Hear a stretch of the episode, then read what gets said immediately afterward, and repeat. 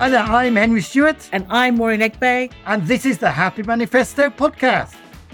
What's it about, Maureen? Oh, well, the main thing is about creating joy at work, creating happy workplaces, as well as being productive. Absolutely. And the key thing about this podcast is that it will tell you stories, it will give you examples, it will give you nickable things to take away so that you can put them into place in your own workplace. We've got experts to tell you how they've done it and using real life experiences. And especially, we've got clients of ours so that they can tell you exactly how they've put the ideas that we practice into place in their organization.